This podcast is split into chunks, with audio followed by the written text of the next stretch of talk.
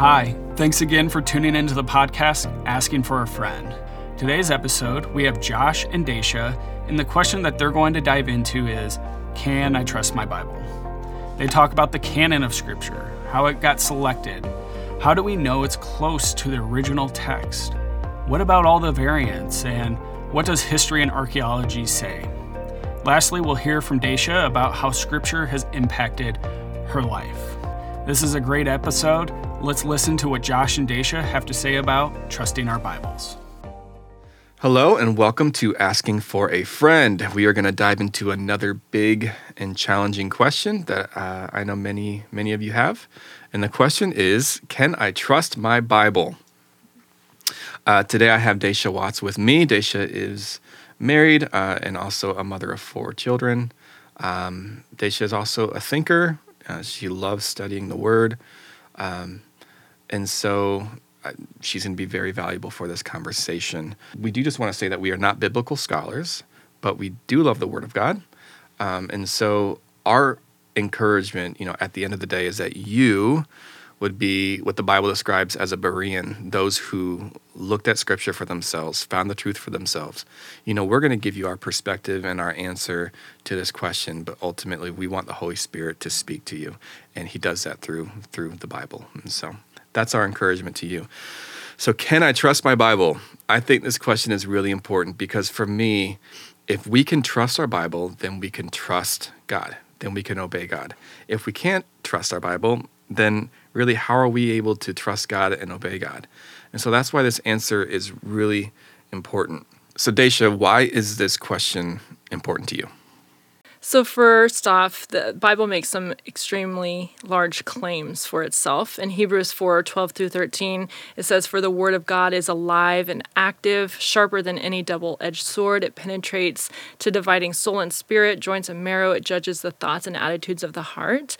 The second huge claim in Scripture is 2 Timothy 3:16 all scripture is god-breathed and useful for teaching rebuking correcting and training in righteousness those are very large claims for the, from the scripture itself. The other thing is, as a Christian, we base our faith on the person of Jesus who is revealed in Scripture. If we don't have confidence that Scripture is reliable, um, what are we basing our faith on?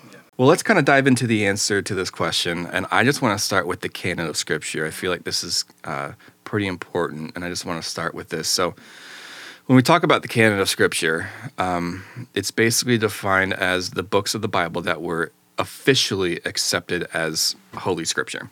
And um, so we know the Bible was written by 40 authors around the span of 1,500 years. And so it was absolutely essential that a list be drawn up of books that reflected the heart of God's message and were inspired by the Holy Spirit.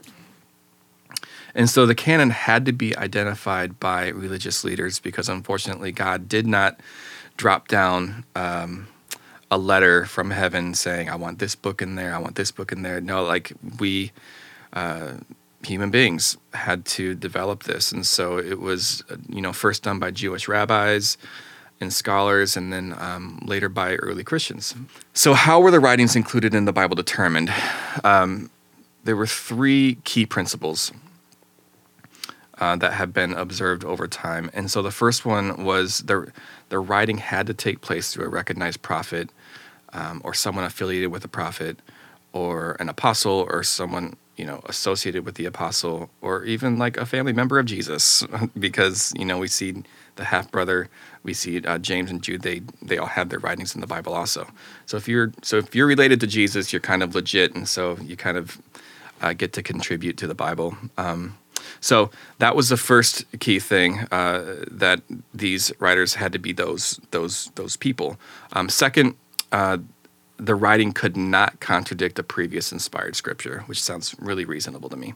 We don't want that type of conflict. And then third, the writings had to be widely accepted by the church and its leaders as inspired.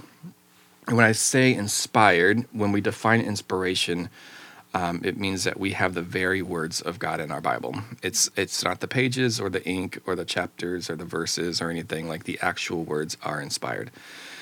And all the books that that made it in the canon, they were widely accepted throughout the centuries uh, in the Christian church as the inspired word of God.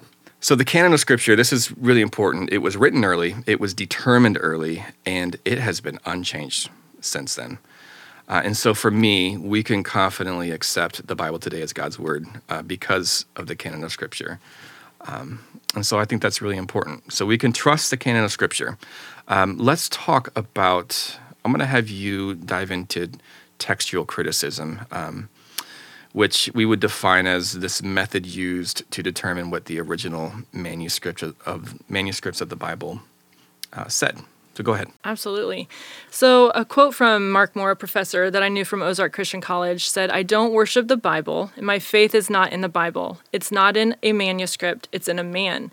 But if this manuscript is God's word, then the man is God's son, which is a profound quote from him. And I'm just going to jump into some definitions of textual criticism, like you said. Essentially, do we have the right words? Autographs are the original documents that left the author's hands. We don't have any of these, and no one claims that we do. A manuscript was a handwritten copy of the autograph. So the New Testament was uh, copied by hand for 1400 And we have years. a few of those. We have a lot of those.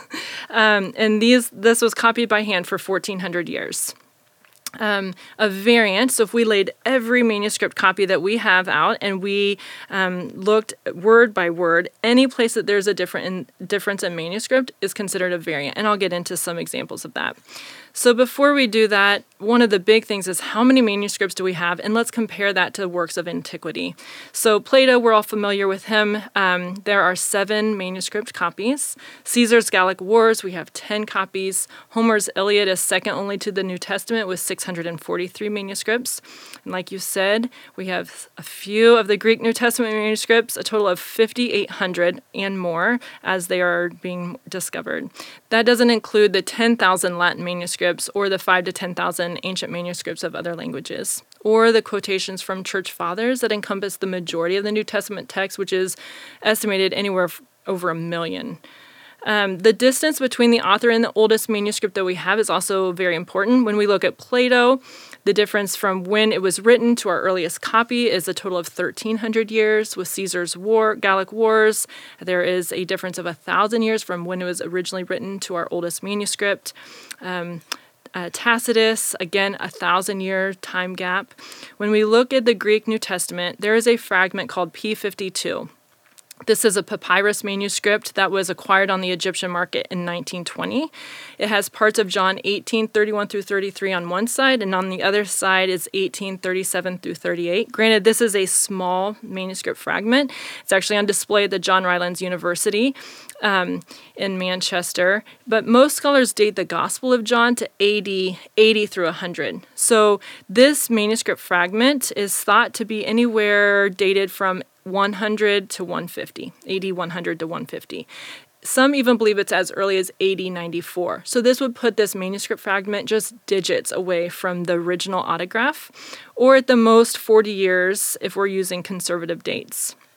Within 125 years of the completion of the New Testament, we have over 43% of all the verses found in the papyri. And within 250 years after the Greek New Testament was written, which is 8350, we have the entire Greek New Testament. When we compare this to any other ancient writing of antiquity that has a gap of 400 years to 1300 years, um, we don't ever question the reliability of those texts, and yet there is a lot of skepticism as it relates to the Greek New Testament.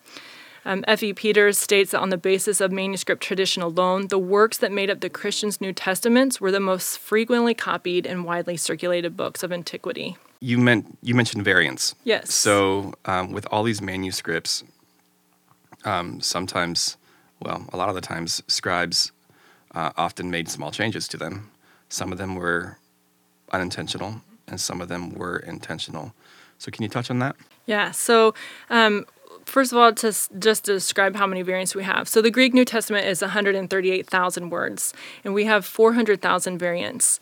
That sounds like a lot, but let me explain to you. So the nature of the variants is way more important than the number. I'm going to go through some examples. Um, one type of variant is either an omission or an addition to the text, and I'm going to go through Mark 16, 9 through 20. This is one of two long passages. The other passage is John 8, which I'm not going to get into today, but this is an example. So, Mark 16 typically ends at verse 8, which is the women leaving the tomb in fear. There is a bracketed area in your Bible um, that will say even the earliest manuscripts do not include verses 9 through 20. 9 through 20 is kind of a cleaned up ending. So Jesus is appeared to the women, to the disciples. He gives the charge to go into all the world, and then it ends with his ascension. Yeah. Yes, so there's hope. So the thought is that um, people were uncomfortable with how Mark 8 ended, and so scribes added this second ending. Most think it was added in the second century, but it was not an original authorship of Mark. The two oldest complete manuscripts do not have Mark 9 through 20. Um, and some that do have it, they have a marking called a scholia, which is a scribe would write in the margin of a text if they had questions or concerns. So that's another suggestion that this was not an original. Uh, John 5 4 is another example. So if you're looking in your Bible, you read verse 3, it skips verse 4 and it goes into verse 5. However, verse 4 is written in the footnotes. This was the scene where the invalid of 38 years was laying by the pool of Bethsaida, and Jesus asked him if he wanted to be well, and he was saying, Nobody has let me or helped me into the pool. Um, the verse 4 states, From time to time, an angel of the Lord would come down and stir up the waters. The first one into the pool after each each such disturbance would be cured of whatever diseases he had. It is thought that by scholars that John never wrote this, um, but a scribe who wanted to add clarity and um, clarification to this story added this detail into the text.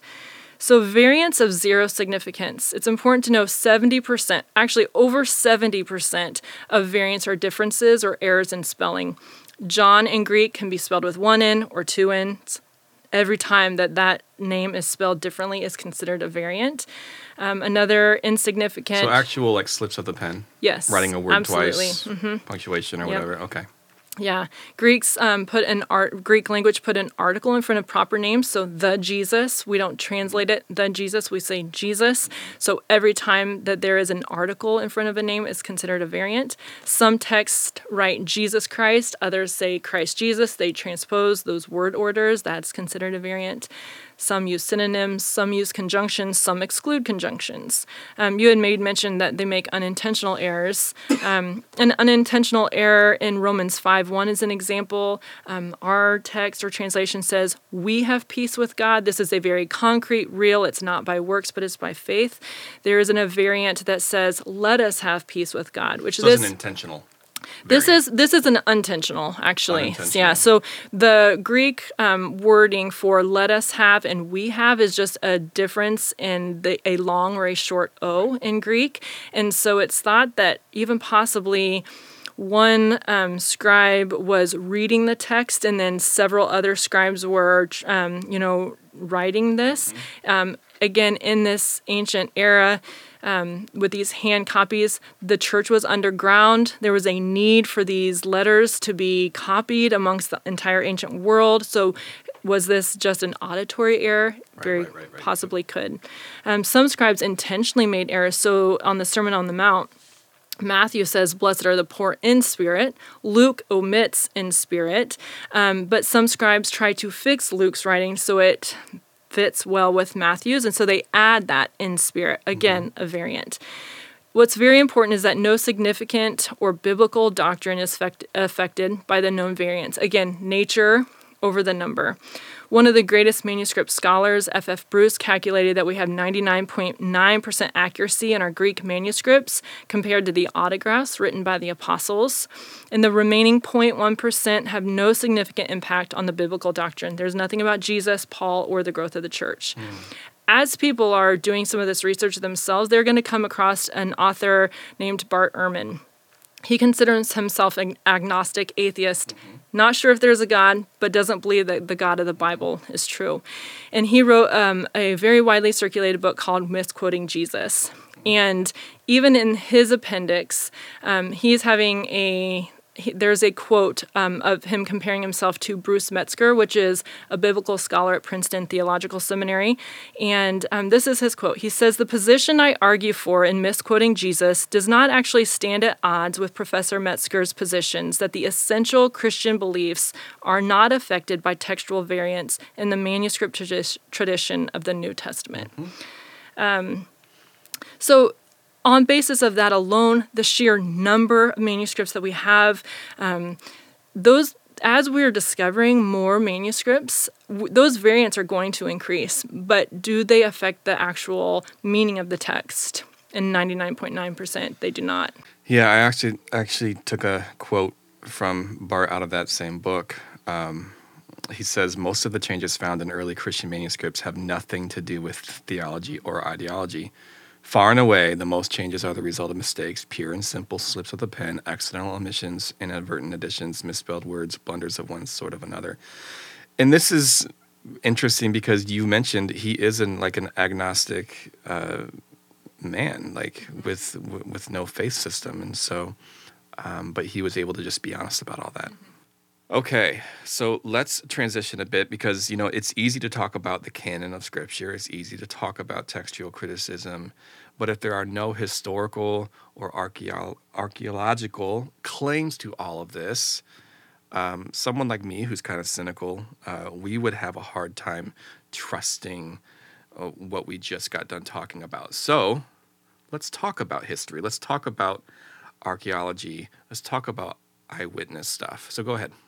So, eyewitnesses. So, um, we consider the gospel writers the eyewitnesses um, uh, to the life, death, and resurrection of Jesus. They had a specific audience with a specific purpose and they used selection, meaning they chose the details of the story that they wrote about and testified to Jesus in accordance to the audience and the purpose for what they were writing. So we have Matthew, we have Mark, and we have John as the apostles. So Mark was actually the scribe of Peter. So when we're looking at um, Peter and John, those were two apostles that were in the inner three. So they lived life among Jesus during DFS. his yes, during his earthly ministry. John was known to be the disciple whom Jesus loved. So these men um, wrote a testimony to the life of Christ. Um, Luke was not an eyewitness, and he states that right in the beginning of Luke that he was not an eyewitness, but that he took extensive, detailed work to interview the eyewitnesses of his time. And um, these writings, these gospel testimonies, they were written not centuries after the fact. They were written during the lifetime of the people who were actually there. So 30 to 50 years. Um, not only that, all of these men, except for John, um, were martyred. So they, their faith and their eyewitness account was so strong that they were willing to die for what they believed. I love this quote from um, Geisler. He says, "They, the speaking of the eyewitnesses, they remained steadfast in their testimony under extreme persecution, even to the point of martyrdom, which almost all the apostles underwent. Men will sometimes die for what they believe to be true, but never for what they know to be false. A man becomes extremely honest and truthful under the threat of death." Yeah. I think that is just so powerful um, because all of the apostles except John were were martyred be, because of their faith. Um, and you know they went through these torturous, like gruesome deaths. Um, but we know that they died for what they believed in. I mean, people don't die for something they made up. Um, like they knew that there was something after death. They knew like they were fully convinced that they were going to be in the presence of God because of what they saw, heard, experienced firsthand. So that's that's really powerful. Everyone, all the apostles died except John. They tried, but yeah, it didn't work. So what about the death and the resurrection? Um, those eyewitnesses. Yeah, so there were eyewitnesses to the death of Jesus includes a lot the women, the Roman soldiers, the two criminals, the Roman centurion, um, the chief priests and the Jewish leaders, um, the multitudes and the disciples. So one of the texts in Mark 15, 40 through 41 states some women who were watching from a distance. Among them were Mary Magdalene, Mary the mother of James the younger and of Joseph, and Salome. In Galilee, these women had followed him and cared for his needs. Many other women who came up with him to Jerusalem were also there. Um, I love the quote in Mark about the centurion when Christ died. He exclaimed, Surely he was the Son of God. So even the onlookers recognized something different about his death. There were many eyewitnesses also to the resurrection. Um, again, a lot of the women, Peter, the apostles, um, and Paul notes in 1 Corinthians 15:5 as he's speaking of the appearances to the people after the resurrection. He says, "And that he appeared to Peter and then to the 12. After that he appeared to more than 500 brothers at the same time, most of whom are still living, though some have fallen asleep."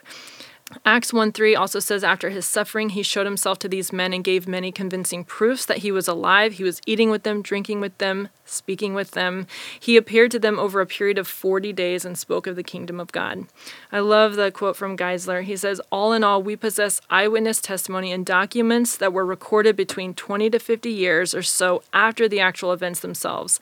This means that the New Testament documents are authentic, first century, and first hand information about the life, teachings, death, and resurrection of Christ. Let's talk about archaeology a little bit. Um, you know, we have the Dead Sea Scrolls, which is really fun. Um, the Dead Sea Scrolls were discovered in 1947 um, by an Arab boy um, while he was tending sheep, actually. He threw a rock in a cave and heard a jar break, and then, um, and then we see history. Uh, so, since the initial discovery, some 100,000 fragments and uh, intact scrolls comprising over 800 volumes have been found since 1947 and um, in 11 other caves near the Dead Sea. Uh, they were written between 200 BC and 70 AD. Uh, the great implication of these scrolls is that they validated the reliability of our current copies, which is really cool. And so, as 1900 years had passed since the writing of the New Testament and even more the Old Testament, we really didn't have an answer um, other than faith and reason um, as to why our scriptures are reliable, as to why we can trust our Bible. Um, and so, as these texts were examined, they were found to be nearly identical to the text we had at that time. Uh, and so, this shows to me that our current copies have by no means been corrupted. So, archaeology, what else? So, archaeology is a huge topic, and we're, we can not go into it all today. There's books that are written, um, but it's important to know that over 25,000 archaeological finds have supported the biblical narrative, and not a single archaeological find has contradicted anything in the Bible, which is astounding. Okay, so we talked about archaeology, history, um, but we also have writings out there from authors who are outside of the faith. Yes. Uh, people like Josephus. Mm-hmm. Yeah, so Josephus was a Jewish historian, not a Christian. Um, he was a contemporary of Jesus. I believe he was born in 67. It's probably not important, but. Um, so Josephus um, quotes, there's a quote in Antiquities that mentions that Jesus was a wise man. If, if it's lawful to call him a man, he states. He was a doer of w- wonderful works. He drew many Jews and Gentiles to him. It mentions that Pilate condemned him to death on a cross it suggests or it mentions that Jesus appeared to his followers on the third day and that Christians are not extinct to this day. Josephus also mentions James, his half brother, and his martyrdom in some of his antiquities. Other external sources um, that are uh, along the lines of Josephus or is Thallus. He actually wrote about the eclipse of the sun. So when Christ was crucified, it was 3 p.m. There was an earthquake. The sun was eclipsed. He actually speaks of the darkness that took place at that hour. Um, Josephus also mentions James, the half brother of Jesus, and talks about his martyrdom being stoned to death. Um, the Talmud writes, and I'm just going to read it says, On the eve of Passover, Yeshua was hanged. For 40 days before the execution took place, a herald went forth and cried, He is going forth to be stoned because he has practiced sorcery. Um, and it says that since nobody came forward, he was hanged on the eve of the Passover. Fits right in line with the dates and the Passover of the gospel accounts. There are many other um, secular sources that they can read. This is a great book. It's The New Evidence That um, Demands a Verdict by Josh McDowell. Several other sources that they can read about as well. So, we have a few resources for you if you want to continue studying on this topic. For me, um, I read a lot out of Mark Roberts' book called Can We Trust the Gospels? And that'll be in the description. Uh, how about you? So I have several. I would recommend The New Evidence That Demands a Verdict by Josh McDowell. Um, the Geisler that I um, use a lot for the apologetics. It's called Christian Apologetics. Um, there's also from F.F. Bruce, he was like a very well known scholar. The New Testament documents, are they reliable? Those have been great resources for me. Um, another one that is a little different, kind of a a lighter read is Cold Case Christianity. So he is a homicide detective in California, and he was an atheist and became a Christian as he started um, searching out the evidences. So that's an easier read, I would say, than these are very textually heavy. Mm-hmm. I've heard a lot of good things about that book. Yeah. Awesome. Well, um, do you have any last thoughts on this topic or just scripture in general that, that you want to encourage us with? I'm just going to tell you a story from a couple years ago. So, um, I had my fourth baby. She was about five months old, had been very sick um, with a COVID like illness for a couple months. I was going through some situations with my second child who has special needs. We had gone a whole pandemic year without any services.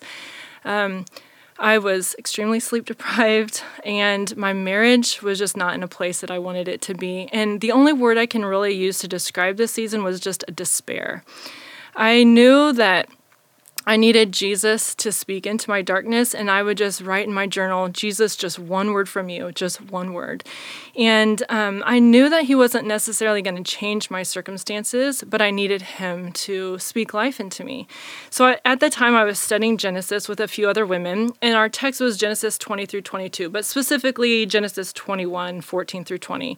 I'll just kind of summarize this text. So this is when Isaac was being weaned, he was the, the promised son of Sarah and Abraham. And um, Ishmael, who was the son of Hagar, her maidservant, was mocking um, Isaac. So Sarah told her husband Abraham, Get rid of Hagar and Ishmael. So the next morning he packed them food and water and he sent them on the way. And the text says that um, Hagar wandered in the desert of Beersheba. Um, sometime later, she ran out of water. Um, and she put Ishmael under a bush, and then she went about a bow shot away because she couldn't stand to watch him die. And there she began to sob. And the text says, God heard Ishmael crying, and the angel of the Lord called out to Hagar in verses 17 through 18, and he said, What is the matter, Hagar? Do not be afraid. God has heard the boy crying as he lies there. Lift the boy up and take him by the hand, for I will make him into a great nation. Then the text says, Then God opened her eyes, and she saw a well of water.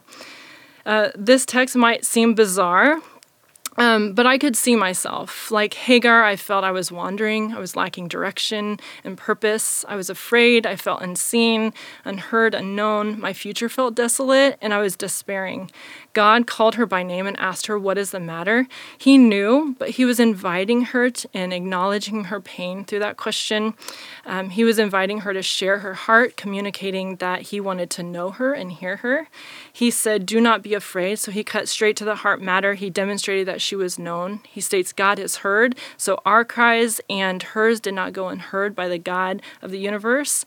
And then I love that then God opened her eyes. If we remember back to Genesis 16, this was the first time that Hagar fled from Sarah, and she had a, what I think is probably a Christophany in the spring of the desert. And she said, um, you are the God who sees me, for I have now seen the one who sees me. So not only did God see her, but he gave her a new perspective. He provided for her Im- immediate physical need and her deeper need of hope in place of despair, his presence in place of her loneliness, and his promise in place of her fear. Like Hagar, God saw my physically exhausted and emotionally depleted state, and He revealed how my greatest need was to rest in Him. He saw my loneliness and motherhood, and He reminded me that He knew my heart even if no one else did. He acknowledged my fears over Luke, my son with special needs, and He gently said, You know, you are worried about his future, and he encouraged me to lay that down. He spoke hope and healing into my spirit and replaced my weariness with his presence and his peace.